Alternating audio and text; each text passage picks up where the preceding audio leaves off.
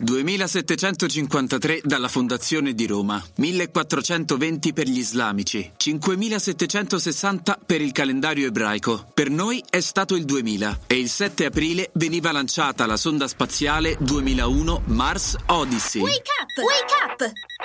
La tua sveglia quotidiana. Una storia, un avvenimento per farti iniziare la giornata con il piede giusto. Wake up!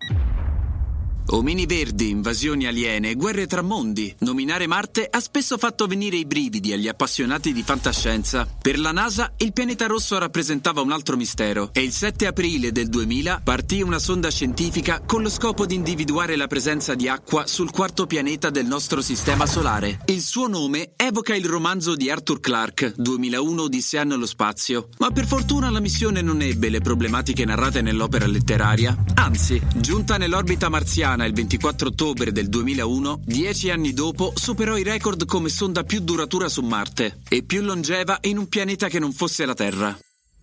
Dati del 2017 la davano in orbita intorno ai poli marziani. Chissà se in sottofondo aveva The Blue Danube Waltz, come gli astronauti di Kubrick.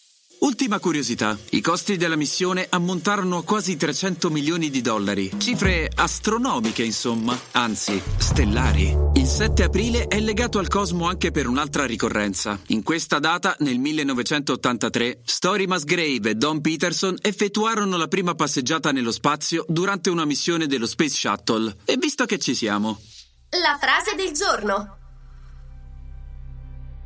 È una bella cosa riscoprire la meraviglia. L'astronautica ci ha fatto tornare tutti bambini. Ray Bradbury. Il consiglio del giorno.